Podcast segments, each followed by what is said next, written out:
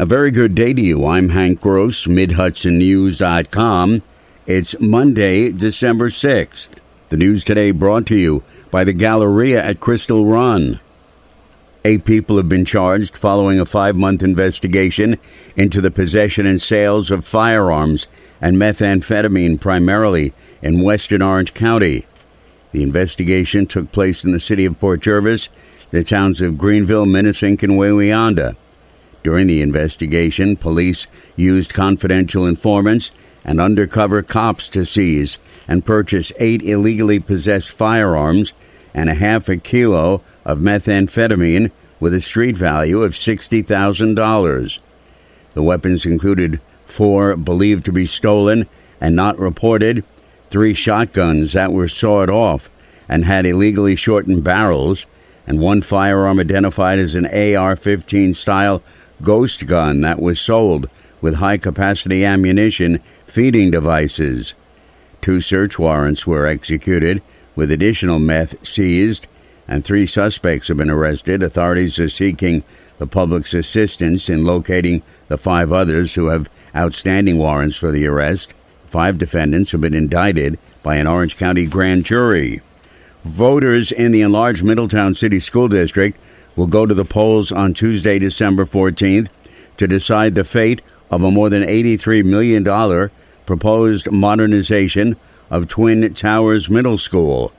The proposed capital projects will cost the taxpayer no out of pocket expense, as there will be no tax levy increase.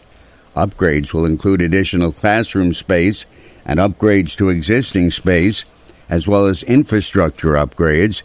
Interim Superintendent Amy Creedon says there are also health and well being components to the work. There'll be an entire school community center which will be focused around um, a new library media center and then an entire school community focused center which will um, enable us to support our community in different ways with mental health services, basic dental support, and medical, basic medical services.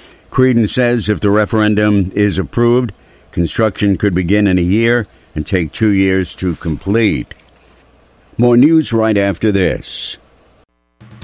Find over 100 retailers allowing you to spend hours shopping safely at the Galleria at Crystal Run. Enjoy the big brands and the diverse selection of family owned stores all in one location. The Galleria at Crystal Run offers dining options for everyone with Fuji 110 Grill, Allen's Mediterranean Grill, and Peru Cuisine. Discover the Mid Hudson Valley's premier shopping, dining, and entertainment destination, the Galleria at Crystal Run. For more information, follow us on Instagram, Facebook, or visit GalleriaCrystalRun.com. The fight between female current and former students at Newburgh Free Academy, Main last week had nothing to do with previous events in the community. The co principals, Edgar Glascott and Matteo Dotto, said in a letter to the community that in school brawl was an isolated incident, they said. Those involved in the high school brawl have been identified. Current students will face disciplinary action based on the Student Code of Conduct, and the names of the two who trespassed have been turned over to Newburgh City Police. In his own letter to middle and high school students and families, Acting Superintendent Ed Forgit wrote on Sunday that this week you will see increased security at each campus of the high school. In about 11 months, state residents will select a governor, and Libertarian Larry Sharpe, who ran in 2018, is again seeking the state's highest elected seat in a field filling up with Republicans and Democrats. The most important thing is nothing has changed, said Sharpe, for his reason for running. He was campaigning in Kingston on Sunday.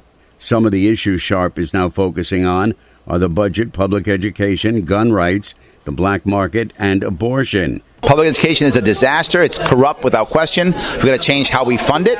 And I had a plan from 2018 was my K through 10 plan, and we should implement that for 2022 plus change how we fund it. Education should be funded directly through the state, he said. Ulster County Executive Pat Ryan is a West Point graduate and veteran who served two combat tours as an Army intelligence officer. Orange County Executive Steve Neuhaus is a lieutenant commander in the Naval Reserves assigned to a Naval Special Warfare Team.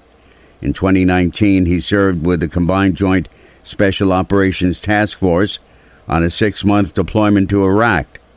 So it makes sense the two are engaging in a friendly wager on next week's Army Navy football game.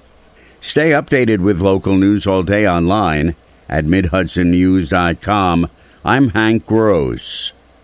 The news today brought to you by the Galleria at Crystal Run.